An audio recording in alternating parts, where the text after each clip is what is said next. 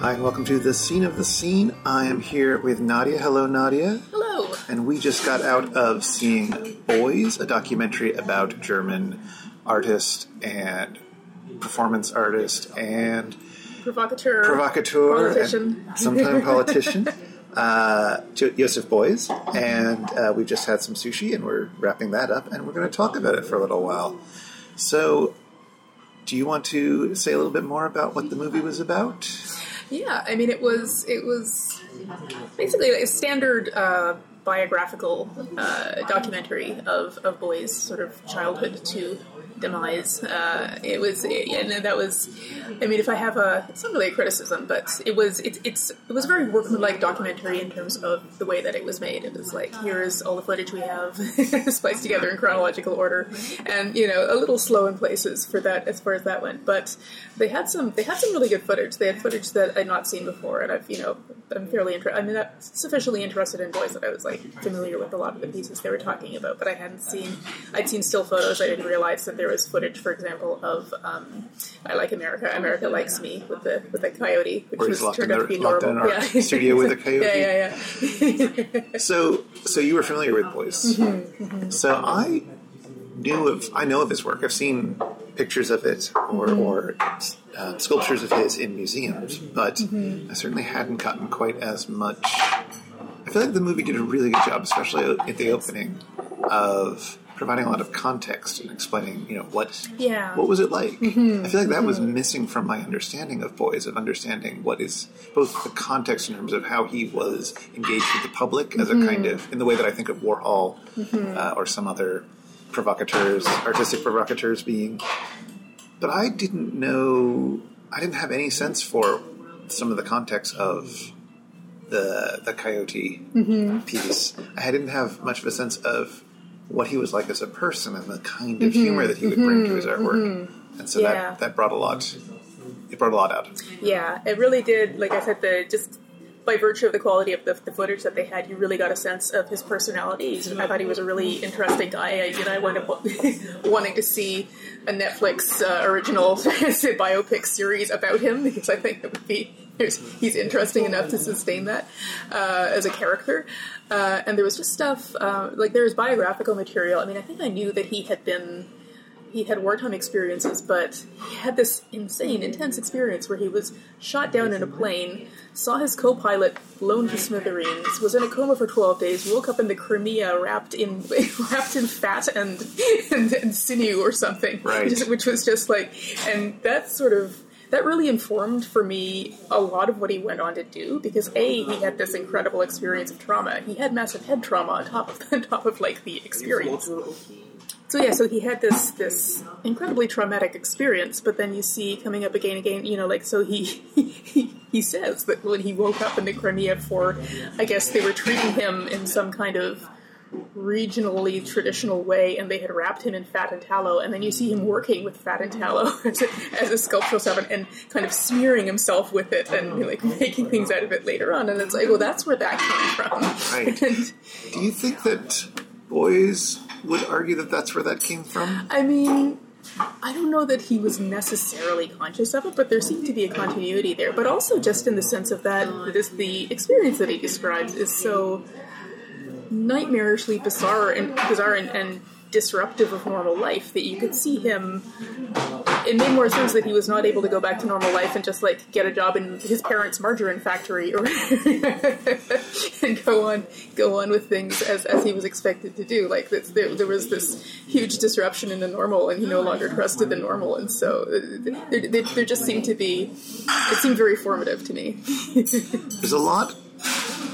The film seems to take a lot of interest in his role as a social activist, a mm-hmm, provocateur, mm-hmm. a failed Green Party, oh, a founder Yeah. of the Green Party in Germany, and a, a, and a failed candidate to, to mm-hmm.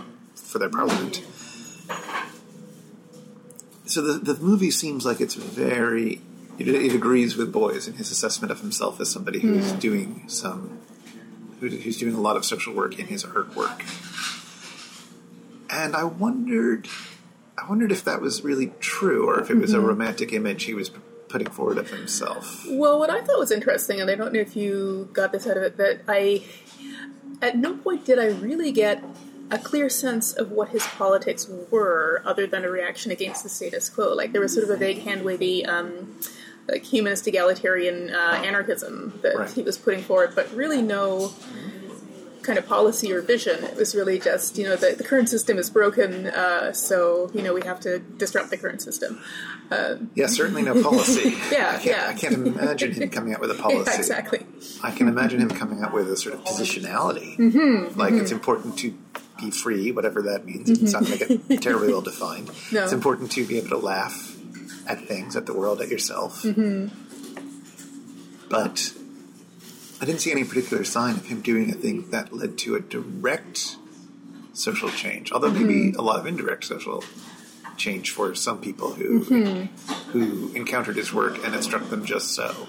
It's also, I mean, this is the, the 60s, I think, was the period during which he was working with students. Uh, and this he was a very, very, very popular professor. And the, the concept of what social change was and what needed to be changed was quite different from, from ours. And so I think it sort of it hits us differently when, we- when we see it. But one thing I did like uh, as a, as an idea was the that uh, yeah, I mean it's it's it's generally taken for granted that he was uh, a very political artist, and you know he went into politics later, but also that his work was inherently political.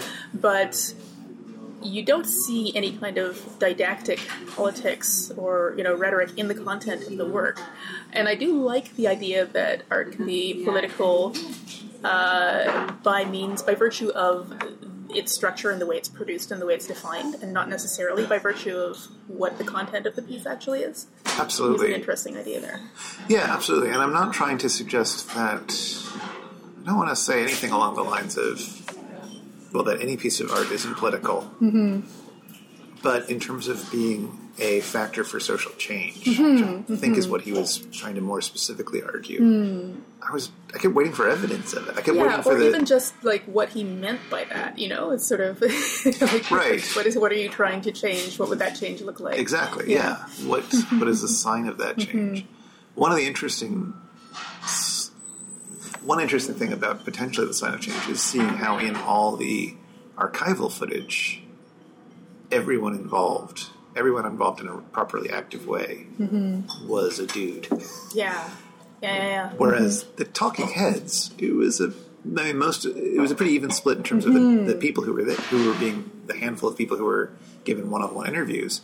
Uh, but in terms of the amount of time they spent on the screen, the, the, the women who were being interviewed seemed to be on there for longer and seemed to be doing Mm-hmm. more in terms of that part of shaping the narrative and Mm-hmm. that part of uh, interpreting it and maybe carrying it forward. I'm not It sure. really brought a lot to it too. I thought That they were they were Oh, very yeah. articulate. Yeah, Mhm. Very handsomely filmed. yeah.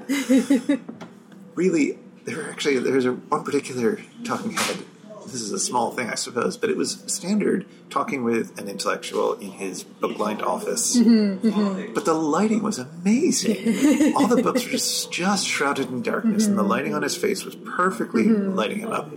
And it was sumptuous in a way that you know your local documentary going down to the university st- going to the office you don't usually see that. It just looks so it, it so often looks so sterile. It was it was lovely to see that brimming with potentiality and, and shadow and, and mm-hmm. light and play. Yeah, yeah. And that also, like, mm-hmm. in terms of dealing with the the archival footage, mm. some of it of mm-hmm. very low quality. That the filmmakers found some really interesting way to ways to beef it up and to and to, to make it a bit more sexy, even Yeah. if occasionally it just looked like the world's best Prezi presentation.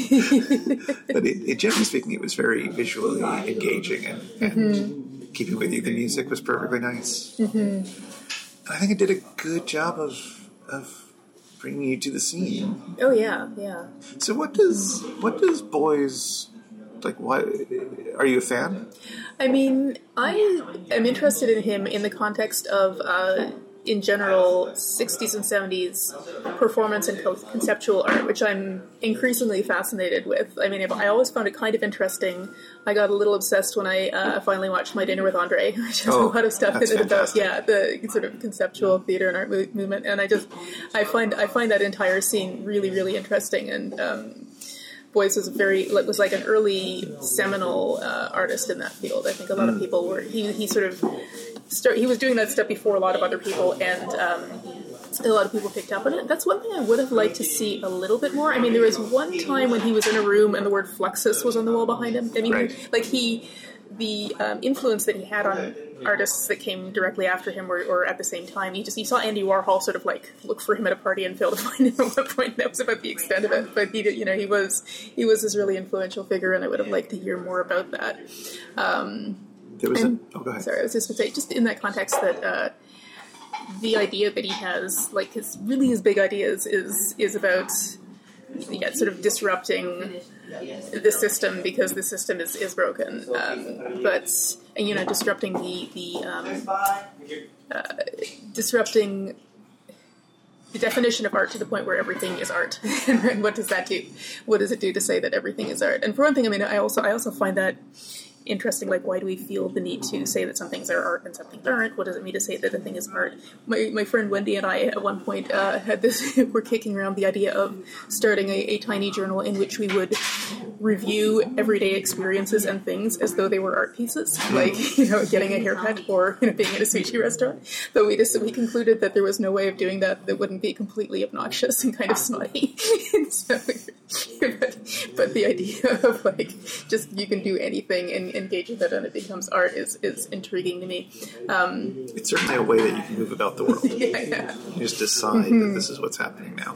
And there's also, and Beuys really starts this, and you you see it take off in the 70s with a lot of different artists like Chris Burden and Maria Mar- Marina Abramovich and people like that, that uh, performance art becomes really bizarre, often physically dangerous, or sort of like deliberately aggressive and aggressively strange. And it's like it's it's a, a secular form of ritual, which is really interesting to me, and it's also really pushing at the bounds of you know not only what art is, but can I can I do something that um, violates my own self interest and my own rationality?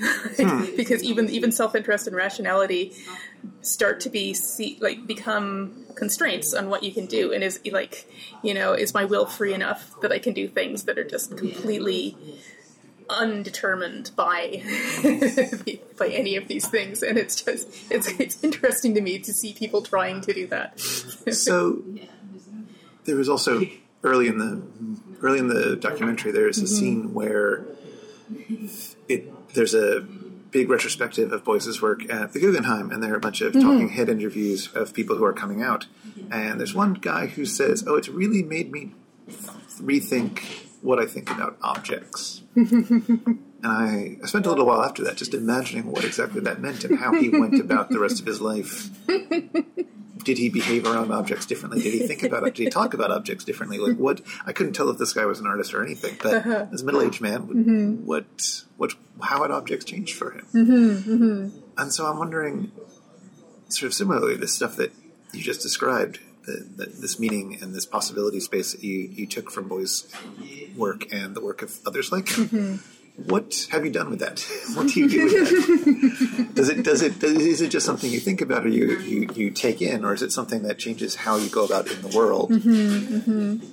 i mean i think it sort of feeds into things i already think about the world it's a good question you know i mean i'm not certainly not in the sense that i'm going to go out and you know, run about naked in the woods in freezing weather, like performance Right. artists were wont to do in the seventies, bury myself alive, etc. Yeah. it was, I think Chris Burden nailed himself by the open palms to a, a car. it's just, you know. You can just hang out under the floorboards of a, of a gallery and masturbate for a while. Yes, That's also exactly. like Acconci did. That's a total Exactly. possibility. oh my lord. Um, but yeah, like I said, as you put it, it, it, it opens up a possibility space that is interesting to think about because when once that is open, the fact that you're not doing those things becomes a choice as opposed to you know just the way things are. Absolutely. Um, do you have any other things you want to say about the documentary or about Beuys? Um, well, and I, I can't remember if I said this at the beginning, but yeah, I, I had I was familiar with the um, uh, pieces uh, "I Like America" and "America Likes Me" and um, explaining paintings to a dead hare, uh, but I had not seen I'd Do you want to explain what that one is? yeah, so explaining paintings to a dead hare is pretty much exactly what it sounds like. He's in a gallery, again smeared with something, I think it was like metallic paint in this case, all over his face, holding a dead hare, walking around, cradling it gently, and explaining the paintings to it. And, people. and sometimes making it walk yes. with its ears in his mouth, walking along the floor as he crawls along. While he's in, yeah, he's in a gallery and he's and, and, and people are looking. Mm-hmm. Or, or looking through the gallery window. the gallery watching window, him. Yeah, yeah, he's clearly just ad libbing at a certain point with the, with the hare. Oh, sure. and then and then yeah, the America piece. I mean, the thing to to know about that is that it's not only that he locked himself in a room with a coyote; it's that he in Germany had himself bundled in felt, loaded into an airplane, flown across the ocean, uh, taken to the gallery, unbundled, and then he hung out with the coyote for a while. Then he had himself rebundled and shipped back to Germany. And in, at no point did he engage with anything outside the room and anything other than the coyote. I don't know how I got through customs. it was a different time. It was a a different time. different age. I didn't know that. If I'd known that part, if I had known that part at one point, reading on some plaque in a museum next to a picture of him with the coyote, I did not remember that, and that was a fascinating aspect of it. I also thought in the in the um, the the piece with the dead hare, there were a lot of archival footage of mm-hmm. the people who are watching it, mm-hmm. focusing on people mostly sort of smiling and laughing or just mm-hmm. looking on excitedly about what's the what's this weird thing happening, what's going. on. And I again, I, I, I kept looking or kept thinking about those people and wondering what are they doing with this? Yeah, yeah. They're not going to go home and find a dead hare and try. they're not going. I mean, but what is the what is the social activism doing for those people? It's creating new possibilities for oh, I think there are things unheard of in this world. Mm-hmm. But so what? like, what? What does that specific action like do? How does that work? I, I, I have a deep love for all the footage and photographs of groups of very clean cut, serious horn rimmed glasses wearing students very solemnly watching people like flagellating themselves with flagellating themselves with eels or whatever the hell they're doing. just just freaking love that stuff. Um, but uh, I did like how early on someone you know someone says I thought your I thought your piece was funny to Beuys and he's like that's good laugh that's the reaction that's great you know Yeah. he's he's perfectly happy he has a sense of humor. This very dour looking Yeah. uh, art historian type Yeah. is saying, I found your piece very funny, but. And he always interrupts saying, No, that's fantastic. That's great. Why more? Just stop. Mm-hmm, mm-hmm. Which I agree. That's a, that is a totally, totally valid and fantastic thing. And certainly it's something that the art world needed then and probably mm-hmm, always needs. I don't know, I don't know, maybe it's gone through, maybe it's. Uh, swings up and down, and maybe it's gone through phases where there's been a bit too much funny. Yeah, I in the art suspect. Germany post-war was in dire need of a little funny. Perhaps, perhaps so. Ah, very good. Well, thank you for uh, inviting me to see this movie, which I had not otherwise heard about. Uh, I'm glad we got to do it, and thank you for joining me for sushi and for a bit of chat afterwards. Hey. The Scene of the Scene is brought to you by Megaphonic FM. Visit megaphonic.fm slash scene for show notes on this episode and to find out about all our fancy little shows.